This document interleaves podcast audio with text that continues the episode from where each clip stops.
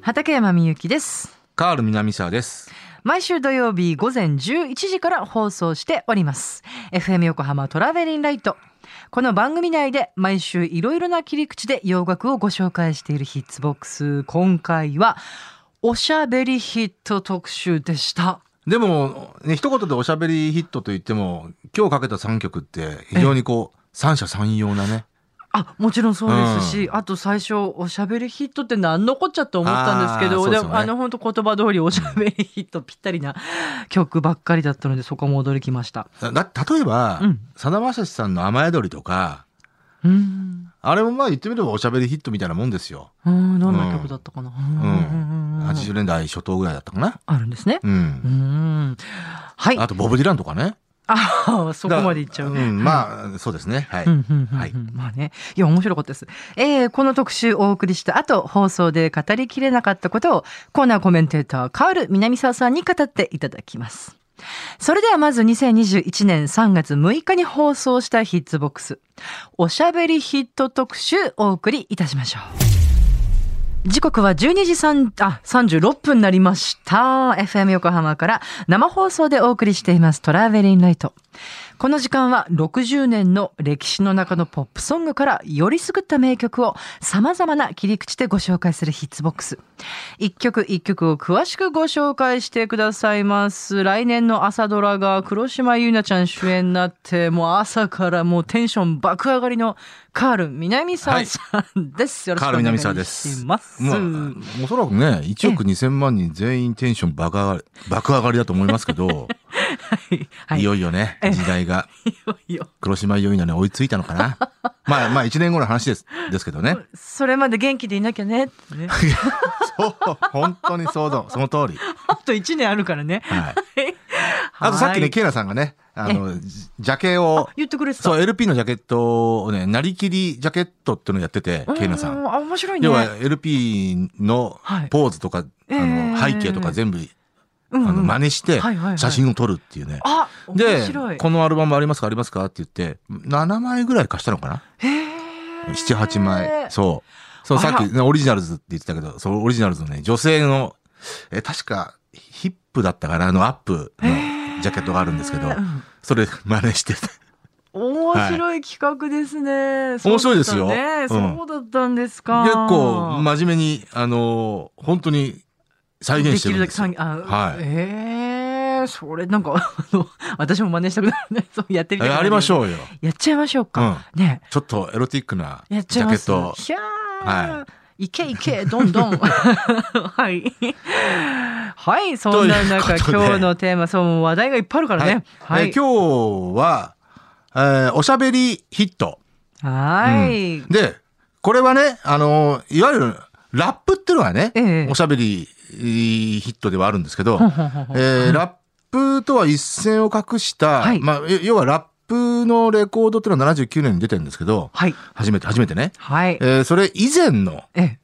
えーあるいは、えーラップとは、えーまあ、衣装を、こう、言葉意にしたっていうね、はいえーそういう、うんうんうんうんえーそもそもヒップホップの文脈ではない、おしゃべりヒットっていうのもね、あるんですね。結構あるんですよ。うん今 BGM になってるの。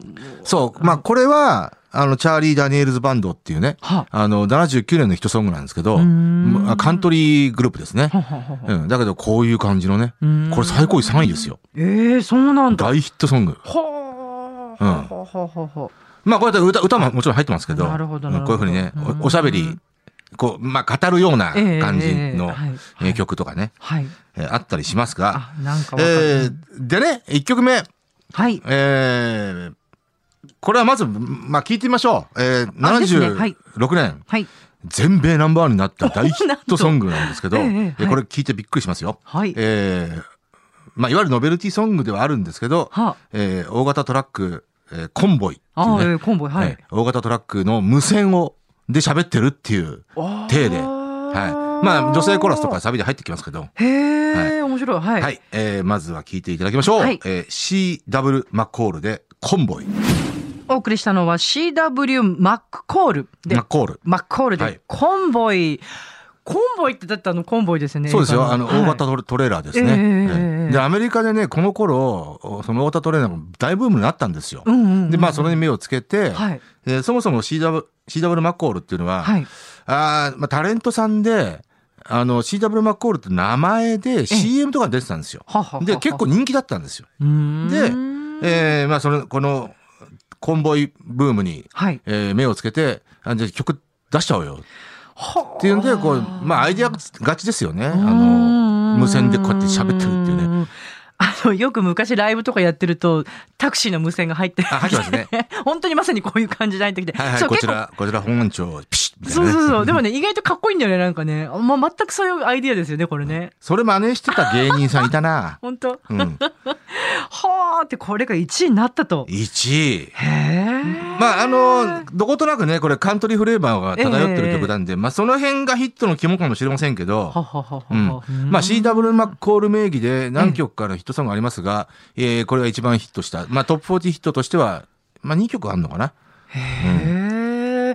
このひ曲をヒットさせた後に、コンボイという映画がが作成されたという。そう。全然知りませんでした。驚きです。はあ。はい。まあ、規定列ソングですよね。うん、まあうん当時はきっとそうだったのかな。だから76年のヒットソング、75年にリリースされてるんで、ん。あのまあ、ラップのレコードが出た3年半前ですね。なんとなんと、シュガーヒルギャングの3年半前みたいな。そうですね。はあ、驚きです。はい、はいえーでは2曲目のご紹介お願いします。はい。えーコンボイのちょっと前ぐらいですね。はいえーもちろん、まだね、ラップのラの字も世に出ていない頃。えええええーディッキー・グッドマンっていうね、はあーまあ、50年代からやっているんうんノベリティソングの大家がいるんですよ。ノベリティソングの大家。はい。うんえーで、これもまたアイデア勝ちなんですけど、はえーディッキー・グッドマンが、えーまあ、この時流行っていたジョーズっていうね、映画。ええあの、サメの映画ね。えええええーパニック映画。はい。えージョーズにインタビューをするんですよ。で、サメが答えるんですけど、まあまあ、ジョーズに出てくる登場人物が答えていくんですけど、はははははえーそその答えが、その直近1年の間に、はい、ヒットチャートを賑わした大ヒットソングのフレーズを使ってるんですよ。面白い。そう。よく考えるもんだな。うんどんな感じの曲になってんですかね。これが本当面白いですよ。まあまあ、あの、ジョーズのテーマから始まって、えっとね、まあ一応順番に言いますね。えええーバズーカはい。オリビア・ニュートン・ジョン、ジェームス・テイラー、ウォー、はあ、ケイシーザ・サンシャインバンド、えーバン・マッコイ、えーキャプテンテニール、えーグレン・キャンベル、はい。イーグルス、ビージーズ、テンシーシーあららら。ー、はい、そして、えー最後にメリスメリサ・マンチェスターっていうね、こと。の彼らのヒットソングが、えー随し、こう、順番に、はコラージュ出てくるんですねあはい。え、ちょっとぜひ聞かせてください。はい。えーでは聞いていただきましょう。はいえーディッキー・グッドマンでミスター・ジョーズ。カールさん、これこそ規天烈に私はすごい思うんですけど。そうねすごい。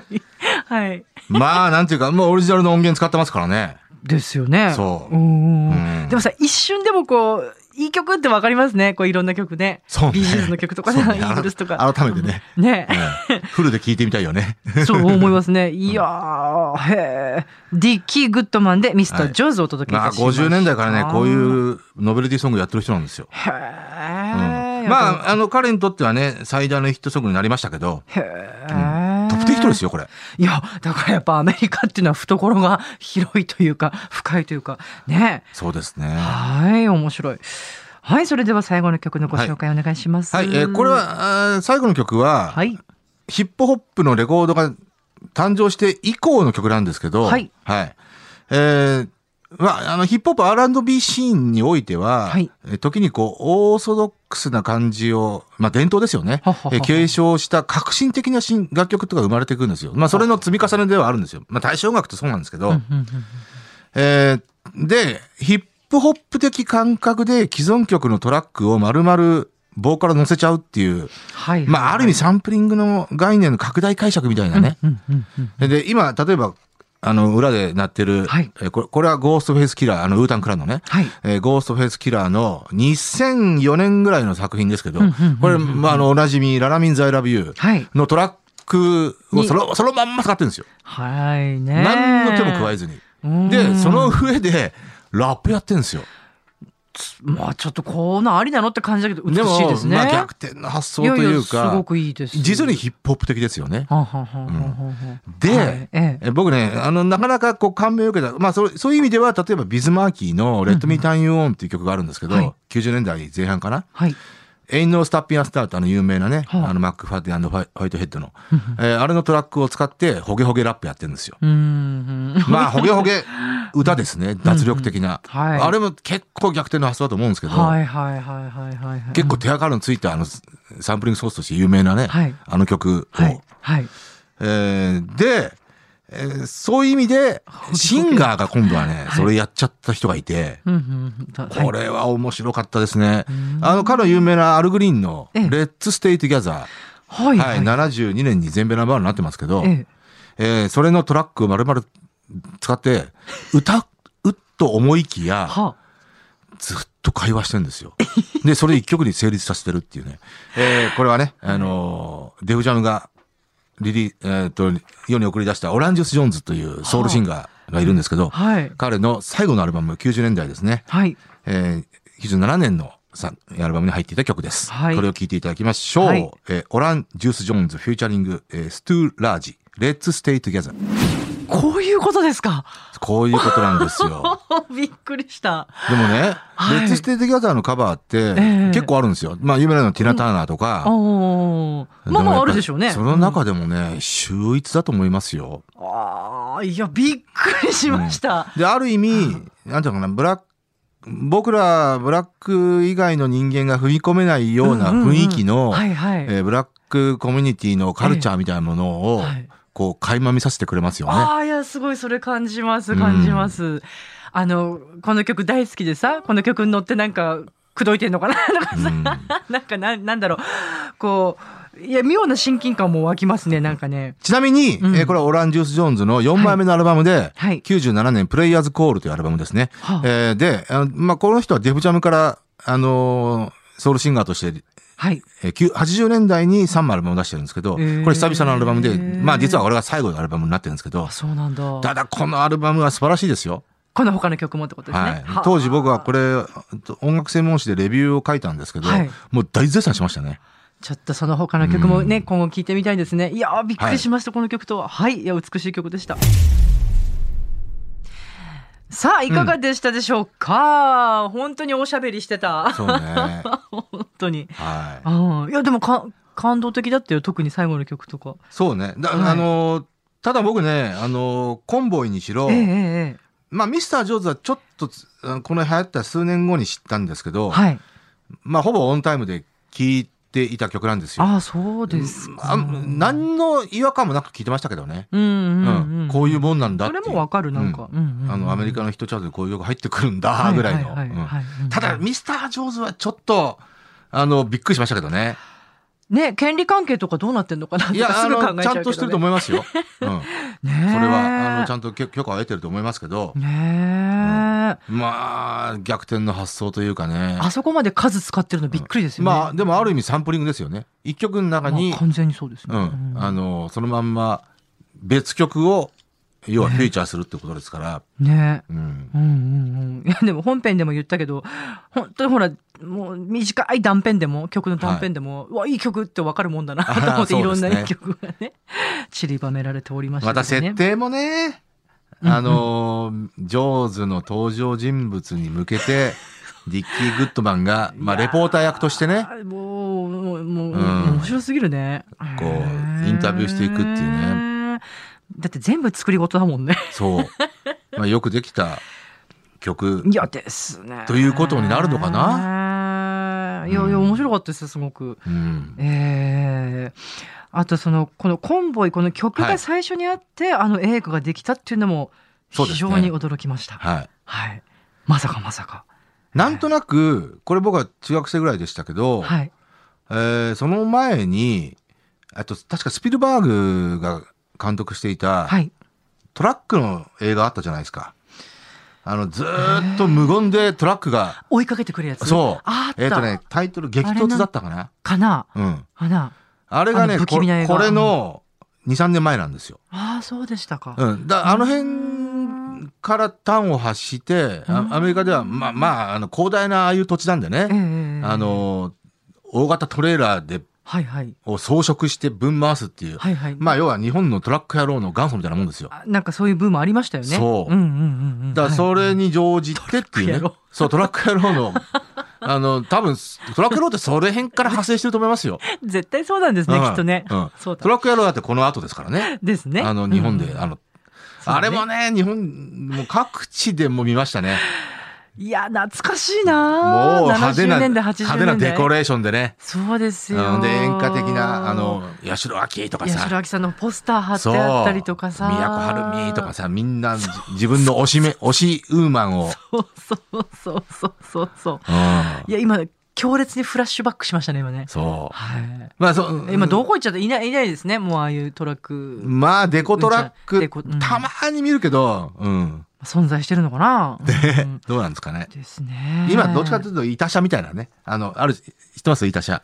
いや全然知らないです。あのー秋葉原とかもよくありますけど、はあ要要は、すごい高級な車とかにあ、、はあのー壁面とかうん全全体にアニメの、あ、いやーあのーなんていうのかな、キャラクターとかはあ装飾しちゃうんですよ。はあ。板車って言って、まあ、いや、痛い車っていう。あ、そういうことなんだ。うんはあ、すごいな。もうエルメスのバーいや、でもこれね、板車、うん。あの、フェアとか、イベントとか、まあちょっとね、仕事の関係上、年にに1、2回行くんですよ。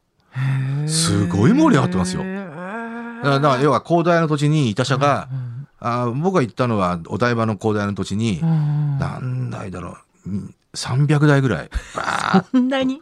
うん、並んでて、これが見てると飽きないのよ。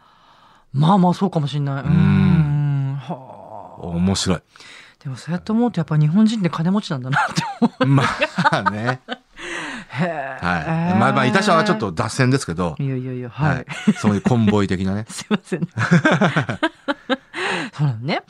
うーん。で、オランジュース・ジョーンズですね。オランジュース・ジョーンズ。いや、あれね、うん結構キュンときましたよ、私。うんまあ、膝を打ちますよね。この当時、だから、オランジュース・ジョーンズの、えー、アルバムが、はい。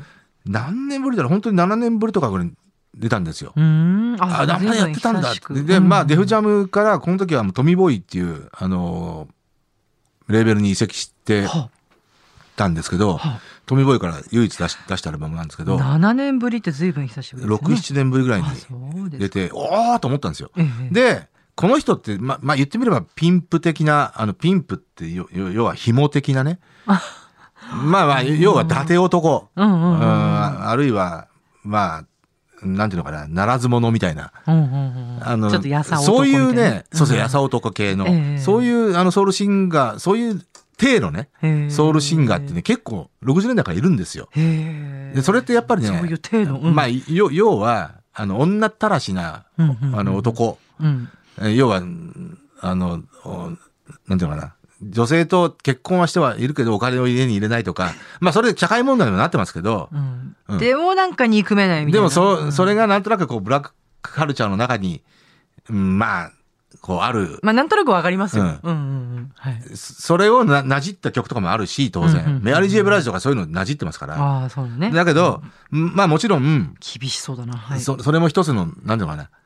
えー、微笑ましい文化。まあ、微笑ましくはないけど、うん。うん。うんまあ。まあそういうのが、うんまあ、容認してる部分もあるんですよ。で、そ、うんだからそれをね、例えばなんだろうな、ビッグダディ・ケインなんてね、それ、はあそういう体のラッパーでしたけどねうー。ん。まあ、要はブリンブリンで、ブリンブリン。ブリンブリンで、毛皮の、ブリンブリンブリンブリンってね、あの、これまた話すと、あれですけど、BG っていう、えっ、と、ラッパーが99年だったかな、ブリンブリンっていう、あの、曲出したんですよ。あ、BLING、BLING。それは何かっていうと、まあ、ラッパーのひ一つの象徴ですよね。はい。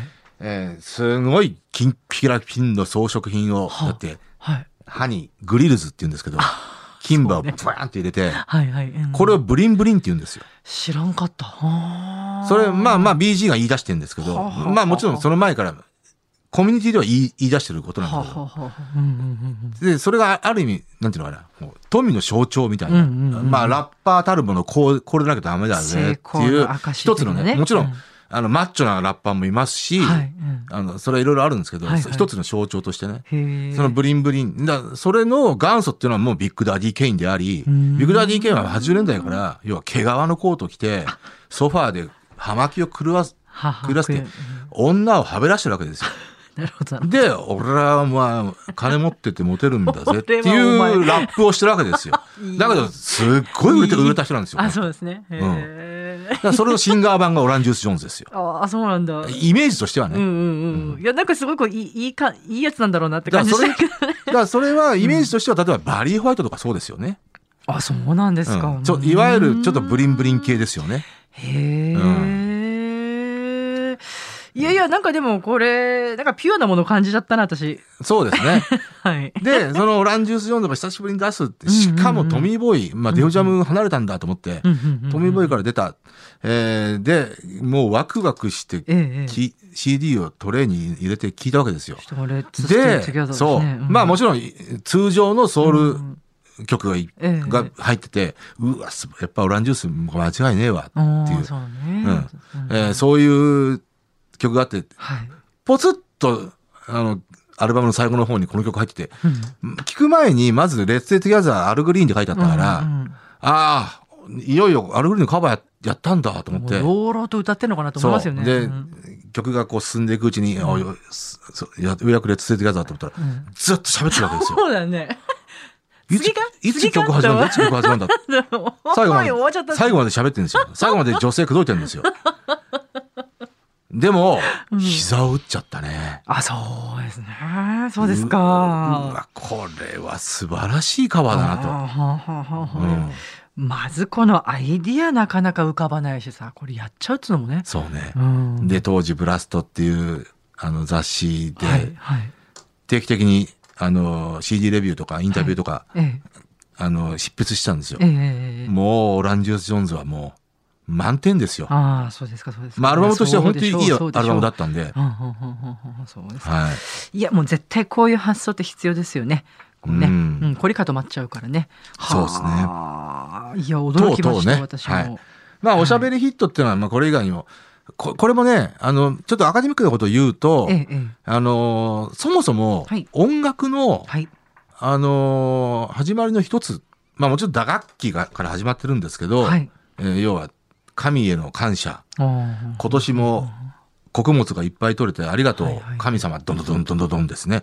音を奉納するみたいな。うんで、アフリカだったら、アラーの神様ですよね。うんうんで、まあ、後にキリストになっていくわけですけど、はいその中で一つプリーチャーっていう役割があるんですよ。一つのその神のゴスペルの世界で、プリーチャー説教師ですよね。あ、説教師か。はいはい。うんはいえっ、と、神父じゃないですね。はい。あまあ、神父とも言い換えられますけど、はいはいうんまあ、説教師ですよ。はい。で、これは要は、あの、女性のゴスペルチックなコーラスの中で喋るんですよ。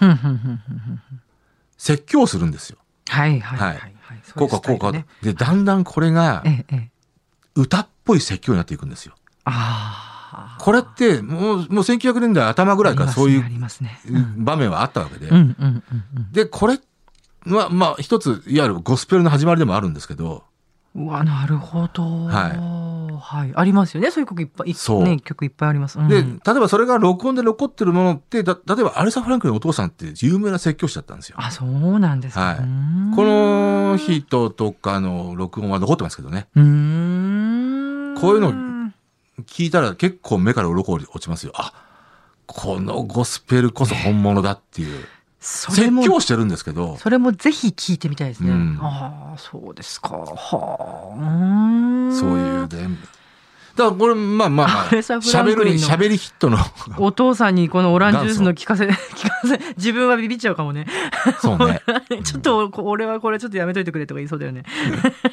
はい。へえ、面白いですね。はいうーん。とうとうですね、本当にね。いやーいや、面白かったですよ。へえ。まあ、ということでね、今回のヒッツボックスはおしゃべりヒット特集ということだったんですが、なんかすごいあのーほら、うんドラマのはい。メッセージ結構いっぱいいただいてるんですいっよ。ぱいいただいちゃってます？あの、結構意外と、ね、うん、まあまあもちろんね、1億2000万人、はい。えーっと、先週ね、えー、度肝を抜かれた、あーニュースっていうのは、まあ冒頭冒頭でも言いましたけど、黒島結菜、いよいよ、えー、2022年の4月クールからの、えー、朝ドラに主演と、でだからね、開催を叫びましたよね。カールさんほら、それまで元気で生きてなきゃねっつってね。そうだね。1年後。ひどい、ひどい。そんなこんなで、こんにちは。のんちゃんですのんちゃん、のんちゃん。じゃんちゃんです。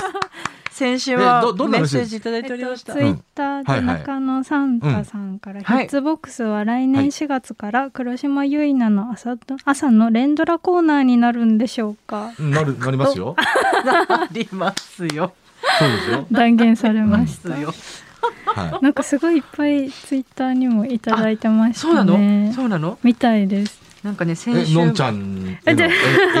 あのツイ 先週はね、いのんちゃんのお話もいただいてですね。いやーそうなんですよね あ、ドラマに関してね。あそううですうそうそうそうそうなんですよ。で、ほら、先週僕ね、あの、ドラマに関して、はい、ええ、んあの、ちょっと一加減あるっていう、はい。一加減あるって話をしたじゃないですか。まあまあもちろんポリシーがあるっていう。ああ、そういうこと。はい。うんなぜ語るかっていう。はい。ちょ、ちょっと、まあ、あの、話すと長いんですけど、はい、長そう。かいつまんで言いますと、はい。これ、これ一応言っといた方がいいと思うんですけど、あの、もちろん僕はね、あの、小学校の時から、なな1970年代から、普通にドラマを見てましたよ。はい。あありがとうとか、太陽に吠えろだとか、G メン75だとか、あの、要はヒットドラマっていうのはい。小学生の時にね、ええええ毎週見て面白いなーってね、はい。う んそういう生活を送ってましたけど、はい。えっとね、91年に、ええ。えっと、もう誰も愛さないっていうドラマがああったんですよ。あの、吉田栄作と山口智子あが主演確かにあったかも。まあ、あの、ジェットコースタードラマって言われてたんですけど、5分見見なかったら、もう次の展開が置いてかれちゃう置いてかれちゃうっていうぐらいの。で、それ、それの主題歌がビリー・ヒューズの、えーっと、Welcome to the Edge っていう曲だったんですね。主題歌がね。それ当時僕ポニーキャニオンで、その曲のプロモーションやってたんですよ。はい。で、ドラマの主題歌だったんで、はいタイアップがあったわけで、えーっと、い要はまあ会社からドラマ毎週見ろって言われてたんですよ。ああ、もう、そういう義務が、義務があったわけですね。その時点で、まあ、いわゆるトレンディドラマ、例えば、ダブル朝のとか、はいトレンディドラマって言い方がもう出てきた頃だったんですけど、はい僕はもうトレンディドラマ大っ嫌いだったんですよ。もうこんなの2秒見ててもうん時間の無駄だよと。で、うんその類のものだと思ったんですよね。でだから、まあ、しょうがない。でも仕事だから見なきゃなんないなって。うん1回目から見たら面白くて、そういうもんですか。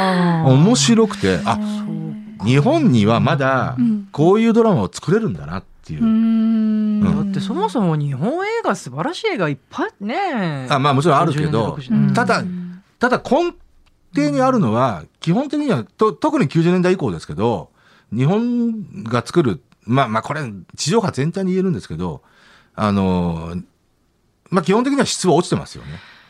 まあ私はうん見たことないから特に何とも言えないんだけど。特に90年代以降の、例えばキャスティングありきの、あの、薄っぺらい脚本の、あの、いわゆるトレンディドラマって言われるものが多いんですけどキ、ャスティングそれはことごとくつまらないですね。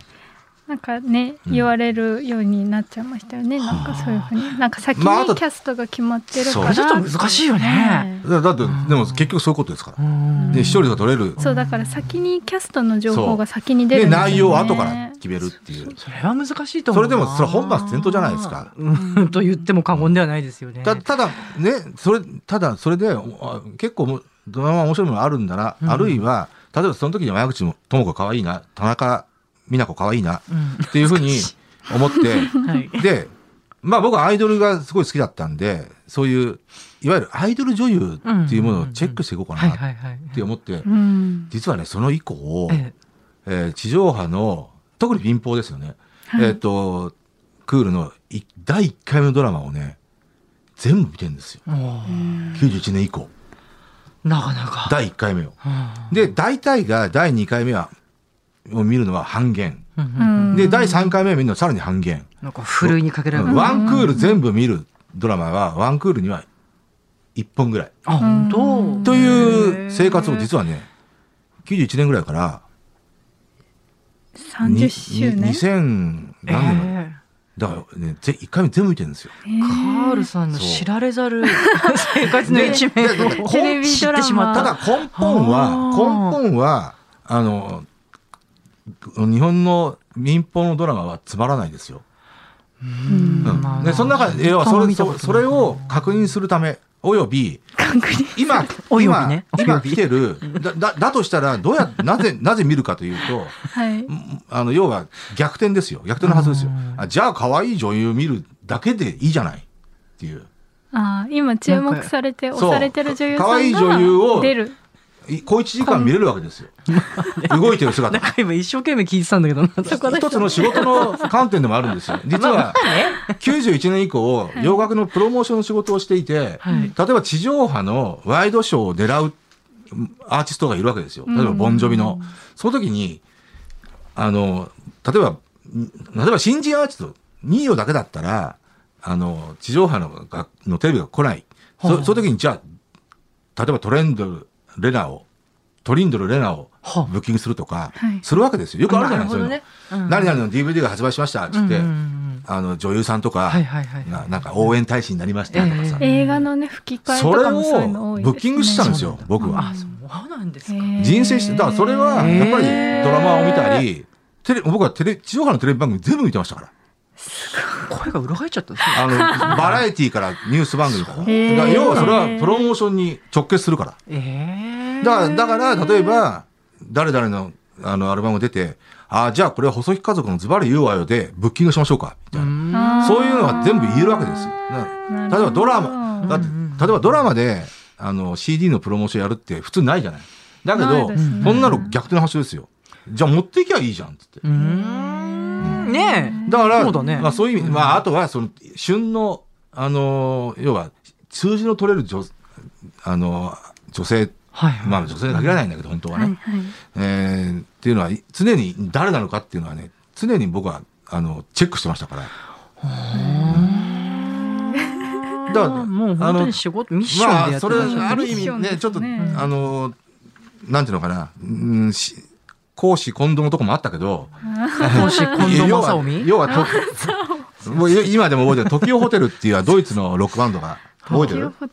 あれを日本で売り出すに際して、はい。こんなの日本で売れるわけねえじゃんと思ったんだけど、東京ホテル来日しました。で、記者会見やるって言うんで、うわ、これは無理だよ。記者会見、テレビなんか来るわけないよって。で、で、もう代理店とちょっと相談して、うんあの、じゃあ、耳麗しい女の子を一人入れようと。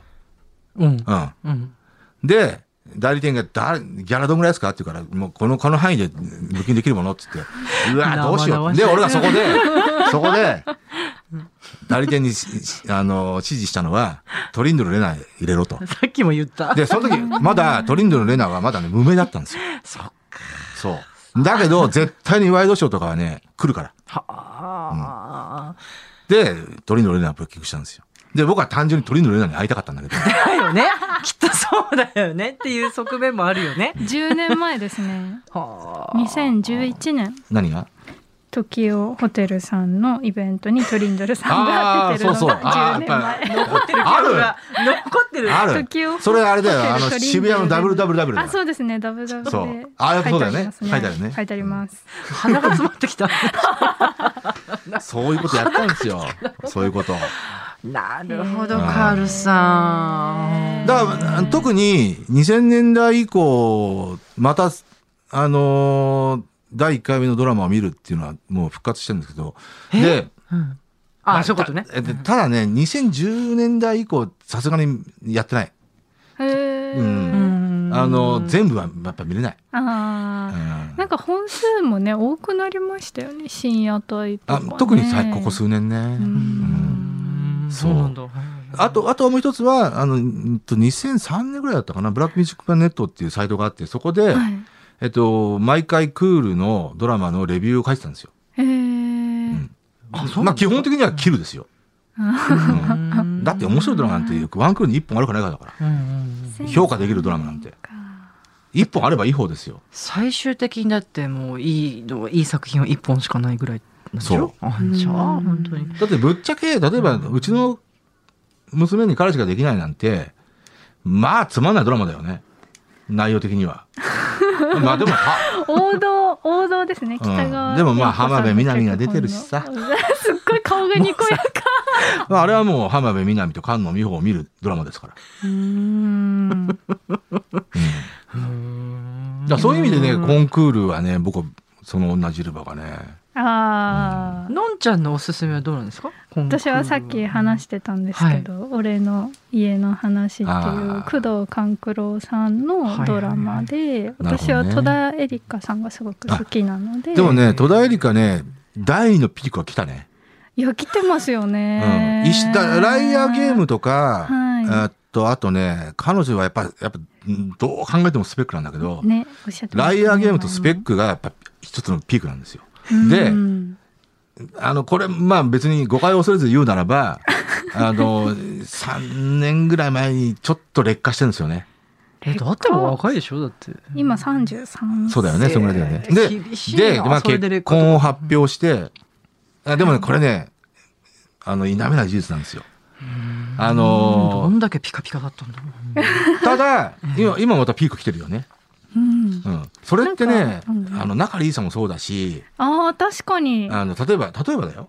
あの、竹内優子もそうだし、あー長澤まさみさんとかもね一時期なんかこう出てない時期が入っそうね。てなんかこう主演じゃなくてこう主演の方のこう憧れだった人みたいな感じでこうドラマの真ん中ら辺でこう出たりとかなんかそういう時期があうんってうん。今ある程度それ減るんだよね。ねんなそれってね印、象あります俺思うんだけど、多分、あのー意識の問題だと思うんですけど、あの、やっぱりほら、二十歳前後で持ち上げられた女優さんって、えー例えば、うーん、そうだな、15、6年前のピーク、あの、に出てきた、台頭してきた、例えば、その戸田恵梨香、はいはい。石原さとみ、あえーー綾瀬はるか、はい。あーまあ、堀北真希だとか、あー。まあ、堀北はもう引退しちゃったけど、はい。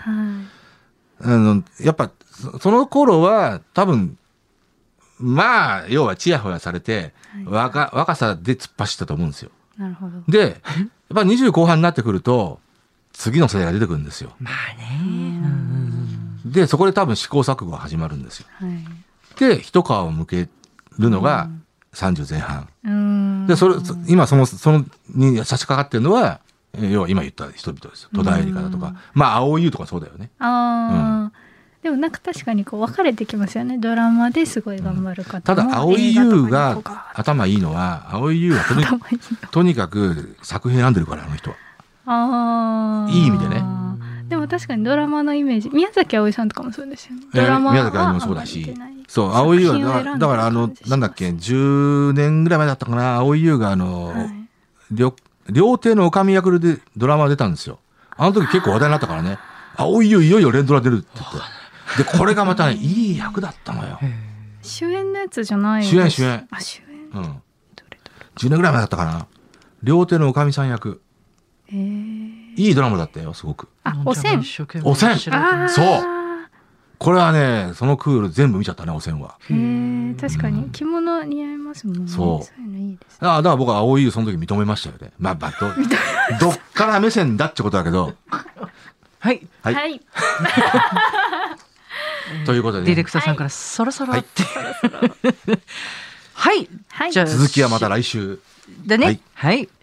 ということで、畠山みゆきと、カール南沢と、のんちゃんでしたのんちゃんでした。ありがとうございました。ありがとうございます。さよなら。